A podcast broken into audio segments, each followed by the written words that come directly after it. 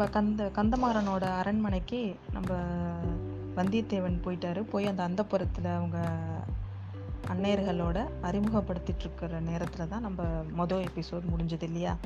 இப்போ அடுத்த எபிசோட் வந்து அவங்க ரெண்டு பேரும் வெளியே வந்தாங்க அந்தப்புறத்துலேருந்து அப்போ திரும்பவும் உள்ளாரேருந்து கந்தமாரா கந்தமாரான்னு யாரோ கூப்பிட்றாங்க. அம்மா என்னை கூப்பிட்றாங்க நீ இங்கேயே இரு அப்படின்னு சொல்லிட்டு அவனை அந்த வெராண்டாவில் விட்டுட்டு அவன் திரும்பவும் அந்த புறத்துக்கு போகிறான் உள்ளே போனால் மர பல பெண்களோட குரல்கள் சேர்ந்த மாதிரி அடுத்தடுத்தா கேள்வி பதில் அந்த மாதிரி ஏதோ கேட்குறாங்க கந்தமாறன் தட்டு தடுமாறுறான். அதுக்கப்புறம் அதை கேட்டு எல்லாரும் பெண்கள்லாம் விழுந்து விழுந்து சிரிக்கிறாங்க. அதுக்கப்புறம் கந்தமாறன் அங்கேருந்து வந்துடுறான். இவன் என்ன நினச்சிக்கிறான் வந்தியத்தேவன்? நம்ம இப்போ இதுக்கு முன்னாடி அவன் தானே அங்கே புள்ள போயிட்டு வந்தான். அதனால நம்மள தான் ஏதோ கேலி செஞ்சு சிரிக்கிறாங்க அப்படின்னு வந்தியத்தேவனுக்கு ஒரு மாதிரி வெக்கமாக இருந்தது. அவன் வந்ததுக்கப்புறம் வா நம்ம மாளிகையை சுற்றி பார்த்துட்டு வரலாம் அப்படின்னு கந்தமாறன் அவனை மாளிகையை கூட்டிகிட்டு போய் காமிக்கிறான். கந்த அந்த கடம்பூர் மாளிகையோட நிலா முற்றம் ஆடல் பாடல் அரங்கு பண்டகசாலை பளிங்கு மண்டபம் மாட கோபுரம் இதை எல்லாத்தையும் சுற்றி பார்க்குறான்.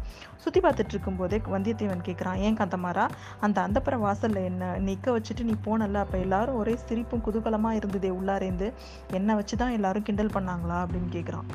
உன்னை பார்த்ததில் அவங்களுக்கு சந்தோஷம்தான் ஆனால் உன்னை உன்னை பற்றி அவங்க யாரும் சிரிக்கல அப்படின்னு சொன்னான். என்னை பார்த்து சிரிக்கலைன்னா அப்புறம் எதுக்காக அவ்வளோ சிரிச்சிட்டு இருந்தாங்க? அப்படின்னு கே கேட்குறான். பழுவேட்டரையர் இருக்கார்ல அவர் இத்தனை வயசுக்கு அப்புறம் இப்போ தான் இப்போ வந்து ஒரு ஒரு இளம் பெண்ணை வந்து கல்யாணம் பண்ணியிருக்காரு. மூடு பல்லக்கில் வந்து அவளை வச்சு அழைச்சிட்டு வந்திருக்காரு.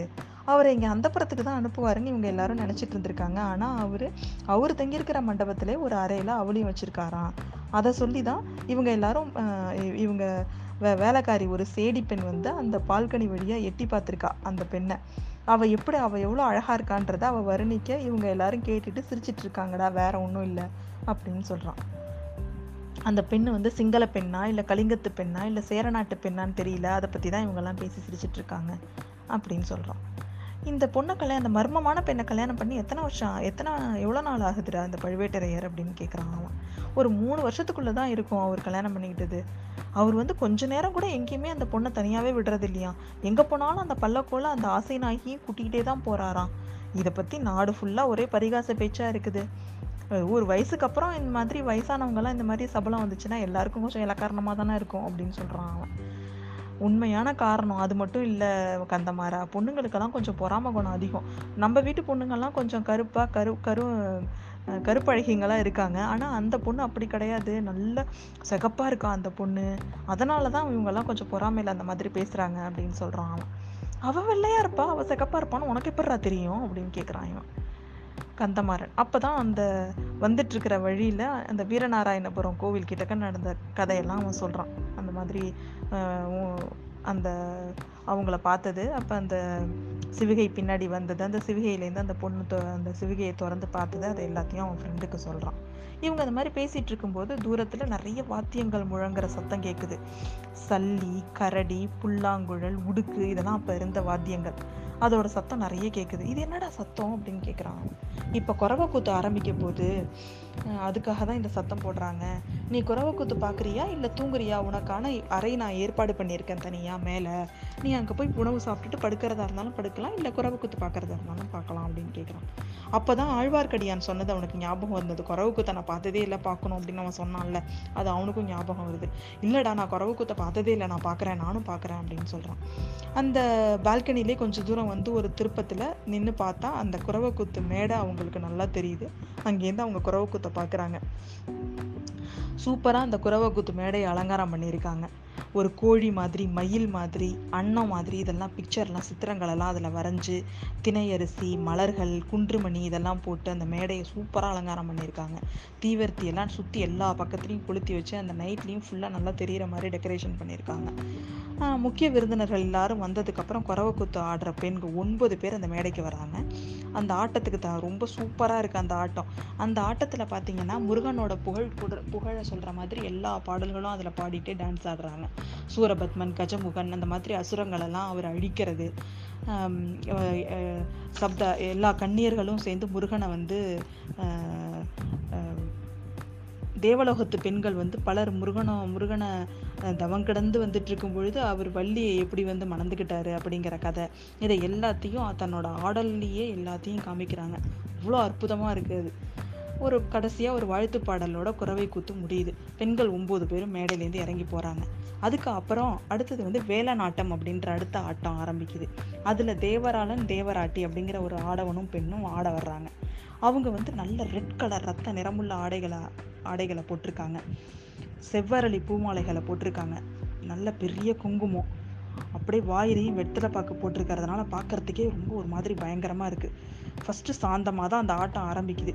அதுக்கப்புறம் கொஞ்சம் கொஞ்சமாக அப்படியே நேரம் ஆக ஆக ஆட்டத்தில் கொஞ்சம் கொஞ்சமாக வெறி அப்படியே அதிகமாயிட்டே வருது அந்த மியூசிக்லேயும் மேடையில் ஒரு பக்கத்தில் சாத்தி இருந்த ஒரு வேலை வந்து அந்த தேவராட்டி அந்த பெண்ணு போய் கையில் எடுத்துக்கிட்டு டான்ஸ் ஆட வர்றா. அதை தேவராளன் அவகிட்டேருந்து வாங்க முயற்சி பண்ணுறான் அதை வந்து தேவராட்டி திரும்ப வாங்கி அதை விடாமல் போகிறா இறுதியில் போய் தேவராளன் அந்த மேடையே அதிரும்படியாக ஒரு பயங்கரமாக சத்தம் போட்டு அவள் கையில் இருக்கிற வேலை பிடுங்கிக்கிறான். அதை பார்த்து பயந்து போய் தேவராட்டி கீழே இறங்கிடுறான் மேடையை விட்டு. அந்த தேவராளன் மட்டும் பயங்கர அந்த வேலை வாங்கிக்கிட்டு ஒரு அவ்வளோ ஒரு ஆட்டம். சுற்றி அத்தனை பேரும் விழுந்து செ செதற மாதிரி அப்படி ஒரு ஆட்டம் ஆடுறான் அவன். அதாவது என்ன அர்த்தம்னா அந்த சூரபத்மன் மற்ற எல்லா அசுரர்களும் இறந்து விடுறதா அந்த கதையில் கரு அமைச்சு அந்த மாதிரி ஒரு ஆட்டம். எல்லாரும் செத்து விழுந்ததுக்கு அப்புறம் தேவராளனும் கை வேலை கீழே போட்டுடுறான். எல்லா வாத்தியங்களும் நின்றுடுச்சு இப்போ உடுக்கு மட்டும்தான் சத்தம் கேட்குது அங்கே பக்கத்தில் அந்த மேடைக்கு பக்கத்திலே இருக்கிற பூசாரி உடுக்க வேகமாக அடிக்கிறாரு. அடிச்சுக்கிட்டே தேவராளன் உட உடம்புல இந்த வேலாட்டம் முடிஞ்சால் அவனுக்கு சாமி வருங்கிறது ஐதீகம். அந்த உடுக்கையை உடிச்சுக்கிட்டே உடுக்கையை அடிச்சுக்கிட்டே வந்து தே இந்த தேவராளன் கிட்ட வந்து பூசாரி கேட்குறாரு தேவராளனை பார்த்து வேலா முருகா சேவ தேவ சேனாதிபதி சூர சம்ஹாரா இவங்க எங்களுக்கெல்லாம் நீ அருள்வாக்கு சொல்லணும் அப்படின்னு சொல்லி கேட்குறான் கேளடா சொல்கிறேன் என்ன வேண்டுமோ கேள் அப்படிங்கிறான் அவன். மழை பொழியுமா? வெள்ளம் வருமா? நாடு செழிக்குமா? அப்படின்னு கேள்வி கேட்குறாங்க மழை பொழியும் வெள்ளம் பெருகும் நினைத்த காரியம் கைகூடும் அப்படின்னு சொல்கிறான் ஆனால் என் அன்னைக்கு நீங்கள் பூஜை செய்யவில்லை. துர்க்கை பலி கேட்கிறாள் அப்படிங்கிறான். பத்ரகாளி பலி கேட்கிறாள் அப்படின்னு சொல்கிறான் அப்படின்னு ஆவேசத்தோடு ஆடிக்கிட்டே அலறான். என்ன பலி வேண்டும்? அப்படின்னு கேட்குறான் பூசாரி. கேட்டால் கொடுப்பீங்களா? அப்படிங்கிறான். கொடுப்போம் கட்டாயம் கொடுப்போம். என்ன பலின்னு சொல்லு அப்படின்னா அப்படின்னு கேட்குறான். மன்னர் குலத்து ரத்தம் ஆயிரங்கால அரசர் குலத்து ரத்தம் கேட்கிறாள் அவள் அப்படின்றான். மேடைக்கு முன்னால் பழுவேட்டரையர் சம்புவரையர் எல்லாரும் உட்காந்துருக்காங்க மழவரையர் அப்படின்னு பெரிய பெரிய சிற்றரசர்கள்லாம் உட்காந்துருக்காங்க அவங்க எல்லாரும் குழப்பமும் ஒருத்தவங்க கொஞ்சம் ஒருத்தவங்க பார்த்துக்கிறாங்க. சம்புவரையர் பூசாரியை பார்த்து தலையா தலையாட்டுறாரு. பூசாரி உடனே உடுக்கடி உடுக்கடிக்கிறத நிறுத்திடுறாரு. வெறியாட்டம் ஆடின தேவராளன் அப்படியே மரம் மாதிரி கீழே விழுந்துடுறான். தேவராட்டி ஓடி வந்து அவளை எடுத்துகிட்டு போயிடுறான். சபை வந்து அப்படியே மௌனமாக கலையுது. இவடப்பா இதை பார்த்தோன்னே இவனுக்கு ரொம்ப ஒரு மாதிரி இப்போ இதுவாக இருக்குது இந்த நேரத்தில் தூரத்தில் எங்கேயோ நரியெல்லாம் ஊழையிடுற மாதிரி ஒரு சத்தம் இவனுக்கு ஒரே பயமாகவே இருக்குது அந்த நரி ஊழையிடுற சத்தத்தை பார்த்து திரும்பும் பொழுது அந்த மதில் சுவர் பெரிய மதில் சுவர் அந்த மதில் சுவரோட மேலே நம்ம ஆழ்வார்க்கடியானோட தலை தெரியுது. இது என்ன ஆழ்வார்க்கடியானோட தலை இங்கே தெரியுது அப்படின்னு அவன் யோசிச்சுட்டு பார்க்கும் பொழுது திரும்பி பார்க்குறான் திரும்ப பார்த்தா அந்த தலை அந்த இடத்துல இல்லை. சரி இது ஏதோ நம்ம கற்பனை போல இருக்குது அப்படின்னு அவன் நினச்சிக்கிறான். இதோட நம்ம குறவை கூத்து அப்படிங்கிற அஞ்சாவது பாகம் முடியுது.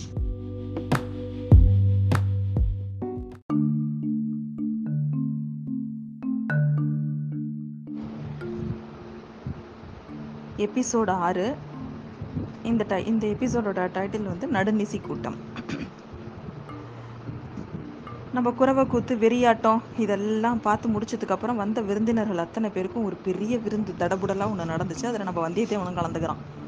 அவனுக்கு ஆனால் எப்படி சொல்கிறது இவ்வளோ பேருக்கு முன்னாடி அந்த விருந்து ச அழையா விருந்தாளியாக அவன் ஒரு மாதிரி ஒரு தர்ம சங்கடமான ஒரு சூழ்நிலையெல்லாம் இருந்தான் அந்த இடத்துல.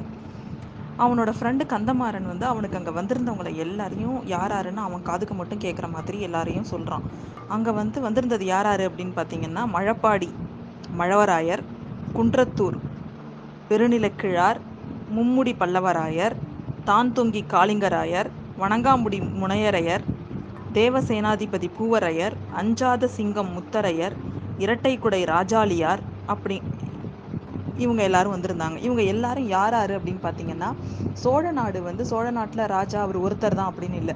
அவர் வந்து சிற்றரசர்கள். பல சிற்றரசுகள் சேர்ந்தது தான் ஒரு சோழ சாம்ராஜ்யம். இப்போ நாங்கள் சொன்ன அத்தனை பேருமே அதில் சேர்ந்த சிற்றரசர்களில் ஒரு குழு. இன்னும் இது இல்லாமல் இன்னும் நிறைய சிற்றரசர் இந்த கூட்டத்துக்கு வராத சிற்றரசர்களும் இருக்கிறாங்க. பொதுவாக வந்து சிற்றரசர்கள் இல்லைன்னா அவங்களுக்கு சமமான சிறப்பு வாய்ந்தவர்களை அரையர் அப்படிங்கிற சிறப்பு பட்ட பெயரில் சொல்லுவாங்க. இப்போ நம்ம மேலே சொன்ன அத்தனை பேர்லையுமே பார்த்தீங்கன்னா அரையர் அரையர் அப்படின்னு முடிவு முடிவு இருக்கும். அவங்க எல்லாருமே இந்த சோழ சாம்ராஜ்யத்தில் அந்த அவ அந்த அரச அரசியல் அமைப்பில் முக்கியமான பதவியில் இருந்தவங்க எல்லாருமே. இவங்க எல்லாரும் வந்து பார்த்ததுல அவனுக்கு வந்து ரொம்ப சந்தோஷம். ஏன்னா ரொம்ப ரொம்ப நாளாக அவனுக்கு அவங்களெல்லாம் பார்க்கணுன்னு ஆசை. இப்போ பார்த்துட்டான் ஆனாலும் வந்து அவன் மனசில் வந்து சந்தோஷம் இல்லை. அதுக்கு மாறா அவனுக்கு ஒரே கலக்கம் இவங்க எல்லாரும் எதுக்காக இந்த இடத்துல ஒன்றா சேர்ந்துருக்காங்க? அது நல்ல விஷயமா இருக்குமா? அப்படிங்கிற மாதிரி ஒரு கலக்கமாகவே அவன் அவனுக்கு இருந்தது. அவனுக்கு வந்து சா விருந்து முடிஞ்சதுக்கப்புறம் அவங்கவுங்க அவங்கவுங்க இடத்துக்கு போயிட்டாங்க. இவனுக்கு மேல் மாடி அதாவது கடைசி மேல் மாடியில் ஒரு மூளை இதை தான் கிடச்சி. ஏன்னா எல்லா விருந்தினர்கள் நிறைய பேர் வந்திருந்ததுனால அவனுக்கு அந்த ஒரு ரூமை தான் அவனுக்கு கொடுத்துருந்தான் கந்தமாறன். அவனுக்கும் அங்கே போய் படுத்த உடனே காலையிலேருந்து ரொம்ப தூரம் அவன் பிரயாணம் செஞ்சு வந்ததுனால படுத்த உடனே தூங்கிட்டான். தூக்கத்தில் பார்த்தீங்கன்னா இவன் காலையிலேருந்து சந்திச்சு வந்த அத்தனை விஷயங்களும் அவனுக்கு கனவாக வருது. என்னென்னா ஒரு தீப்பந்தத்தை எடுத்துட்டு நிறைய பேர் நெருப் சாரி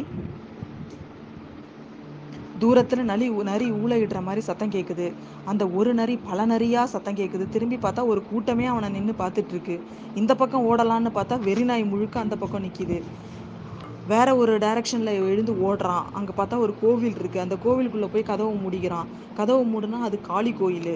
அந்த காளி கோயிலில் பூசாரி ஒருத்தர் ஒரு பெரிய அருவாளை எடுத்துட்டு நீ எந்த குலத்தை சேர்ந்தவன்? உன்னோட உன்னோட குலம் வந்து முன் எத்தனை வருஷம் ஆட்சி செஞ்சிருக்கு? அப்படின்னு கேட்குறாரு இவன் முந்நூறு வருஷம் ஆட்சி செஞ்சிருக்காங்க. அதுக்கப்புறம் வைதும்பராயர்களால் எங்களோட குலம் அழிவுக்கு வந்துட்டுதுன்னு சொல்கிறான் அப்பன்னா நீ வந்து பலிக்கு சிறந்தவன் அல்ல நீ ஓடிப்போ அப்படின்னு சொல்கிறாரு கொஞ்ச நேரத்தில் பார்த்தாக்கா அங்கே ஆழ்வார்க்கடியான் வர்றான். இந்த மாதிரி காலையிலேருந்து அவனுக்கு அவன் பார்த்த சம்பவங்கள் அத்தனையும் மாறி மாறி கனவாக வருது. அந்த கனவு அந்த கனவை முடிஞ்சோடனே அவன் கண்ணு முழிச்சுக்கிறான். கனவு கலைஞ்சிருச்சு. கனவு க கலைஞ்சு எழுந்து பார்க்குறான். வெளில வந்து பா தட் இஸ் அவன் உப்பரிகையில் தான் படுத்திருக்கான். அவனுக்கு படுத்திருந்த இடத்துலேருந்து நேராக இருக்கிற மதில் சுவரில் இப்போ நிஜமாவே ஆழ்வார்க்கடியானோட தலை தெரியுது. முன்னாடி மாதிரி இது பிரம்மையோ கனவோன்னு யோசிச்சு பார்க்குறான். இல்லை அது ரொம்ப நேரமாக அதே இடத்துல தான் இருக்குது அவன் ஏதோ ஒரு டைரக்ஷனில் குனிஞ்சு பார்த்துட்டே இருக்கான். அவன் பார்க்குற டைரக்ஷனில் என்னன்னு இவனுக்கு இங்கேருந்து தெரியல. ஆனாலும் அவன் மனசுக்குள்ளே இவன் ஏதோ தப்பான விஷயத்துக்கு தான் உள்ளே வந்திருக்கான். கந்தமாறன் வந்து நம்மளை நம்பி இங்கே கந்தமாறனோட இதுக்கு எதுவும் த இது வந்துடக்கூடாது ஐ மீன் அந்த விருந்துக்கோ இல்லை அங்கே வந்திருக்கவங்களுக்கோ யாரும் ஆபத்து வந்துடக்கூடாது அதை தடுக்கிற ஒரு இது நமக்கும் இருக்குது அப்படின்னு சொல்லிட்டு அவன் அவனை அவன் இருக்கிற இடத்த நோக்கி அவன் நடக்கிறான். அவன் மேல் உப்பரிகையில் இருந்ததுனால சுற்றி சுற்றி நடந்து ஒரு இடத்துல வரும்பொழுது பார்த்தாக்கா ஒரு இடத்துல ஒரு இடத்துல வந்து நிறைய பேச்சுக்குரல் கேட்குது அங்கேருந்து குனிஞ்சு பார்த்தா அவனுக்கு வந்து ந ஒரு முற்றம் தெரியுது. அந்த இடத்துல நிறைய பேர் உட்காந்து பேசிகிட்டு இருக்காங்க. அங்கே காலையில் நம்ம விருந்தில் பார்த்தோம் சாரி ஈவினிங் விருந்தில் பார்த்த அத்தனை பேருமே அந்த இடத்துல இருந்தாங்க. எல்லாரும் உட்காந்து பேசிட்டு இருக்கிறாங்க கரெக்டா அங்கேருந்து அந்த கூட்டத்துல என்ன பேசிட்டு இருக்காங்க அப்படிங்கிறது தான் ஆழ்வார்க்கடியான் மேல அந்த மதில் சுவர்லேருந்து நின்று பார்த்துட்டு இருக்கான் அவங்க யாருக்கும் அவன் இருக்கிறது தெரியாது. ஆனால் அவனுக்கு அவங்க நீ என்ன பேசுகிறாங்க யார் யார் என்ன பேசுகிறாங்கன்றது நல்லா தெரியும். அந்த மாதிரி ஒரு டேரக்ஷனை கரெக்டாக தேர்ந்தெடுத்து ஆறு வாழ்வார்க்கடியாக அந்த மதில் கிட்ட நின்றுட்டு இருப்பான். ஆனால் எப்படி அவனை போய் விரட்டுறத? அவங்க போகணுன்னா இவங்களை தாண்டி தான் போகணும். இப்போ இறங்கி வந்தானா எல்லாருக்கும் தப்பாக நினைப்பாங்க. இவங்க கூட்டத்தை ரகசியத்தை உற்று கேட்க வந்திருக்கிறதா நினைப்பாங்க. கந்தமாறனுக்கு தான் தர்ம சங்கடம் ஆகிடும் அதனால் என்னடா பண்ணுறதுன்னு அவன் யோசிச்சுட்டு சரி கிளம்பிடலாம். நம்ம இங்கே நிற்கிறது நமக்கும் ஆபத்து நம்மளோட தோழனுக்கும் அது அவமானம் அப்படின்னு சொல்லிட்டு அவன் கிளம்ப போகிற நேரத்தில் அவனோட பேர் அங்கே அடிப்படவும் நின்னான் அவன் அந்த இடத்துலையே. யாரோ அவனை பற்றி சொல்லுவாங்க. கந்தமாறனோட சிநேகிதன் ஒருத்தவன் வந்திருக்கான் இல்லையா? அவனுக்கு வந்து அவன் அவனுக்கு நம்ம பேசுறதெல்லாம் காதில் விழாதே. ஏன்னா நம்ம பெரிய அரசியல் விவகாரங்களை பேசிகிட்டு இருக்கோம். இதில் ஏதாவது கொஞ்சம் அவன் காதில் விழுந்தா கூட அவனை தயவு செஞ்சு இந்த கோட்டையிலேருந்து அனுப்பிடாதீங்க. அவனை இந்த இடத்துல வச்சு கதையை முடிச்சிருங்க அப்படின்னு சொல்லுவாங்க. அதை கேட்ட உடனே நம்ம வந்தியம் வந்தியத்தேவனுக்கு எப்படி இருக்குன்னு யோசிச்சு பார்த்துக்கோங்க. உடனே அதுக்கு கந்தமாறன் சொல்கிறான் அவன் வந்து மேல் மாடியில் மூளை மாடத்தை தான் அவனுக்கு கொடுத்துருக்கேன். அந்த இடத்துலேருந்து இங்கே பேசுகிற எதுவுமே கேட்காது. அப்படியே அவனுக்கு கேட்டாலுமே அடுத்தவங்க விஷயத்தில் தேவையில்லாமல் தலையிடுறவன் என்னோட நண்பன் கிடையாது. அதுக்கு நான் பொறுப்பு அப்படின்னு கந்தமாறன் சொல்கிறான் அதுக்கு பழுவேட்டரையர் உன்னோட சிநேகிதனை பற்றி எங்கள் யாருக்கும் தெரியாது உனக்கு தான் தெரியும். அதனால் ஒரு ஜாக்கிரதைக்காக சொன்னேன். ஏன்னா நாம் இப்போ பேசிகிட்டு இருக்கிறது ஒரு பெரிய சாம்ராஜ்யத்தோட உரிமை பற்றின விஷயம். அதனால் அஜாக்கிரதையும் இந்த விஷயத்தில் இருக்கக்கூடாதுங்கிறதுக்காக நான் சொல்கிறேன் அப்படின்னு சொல்கிறாரு இதோட இந்த எபிசோட் முடியுது.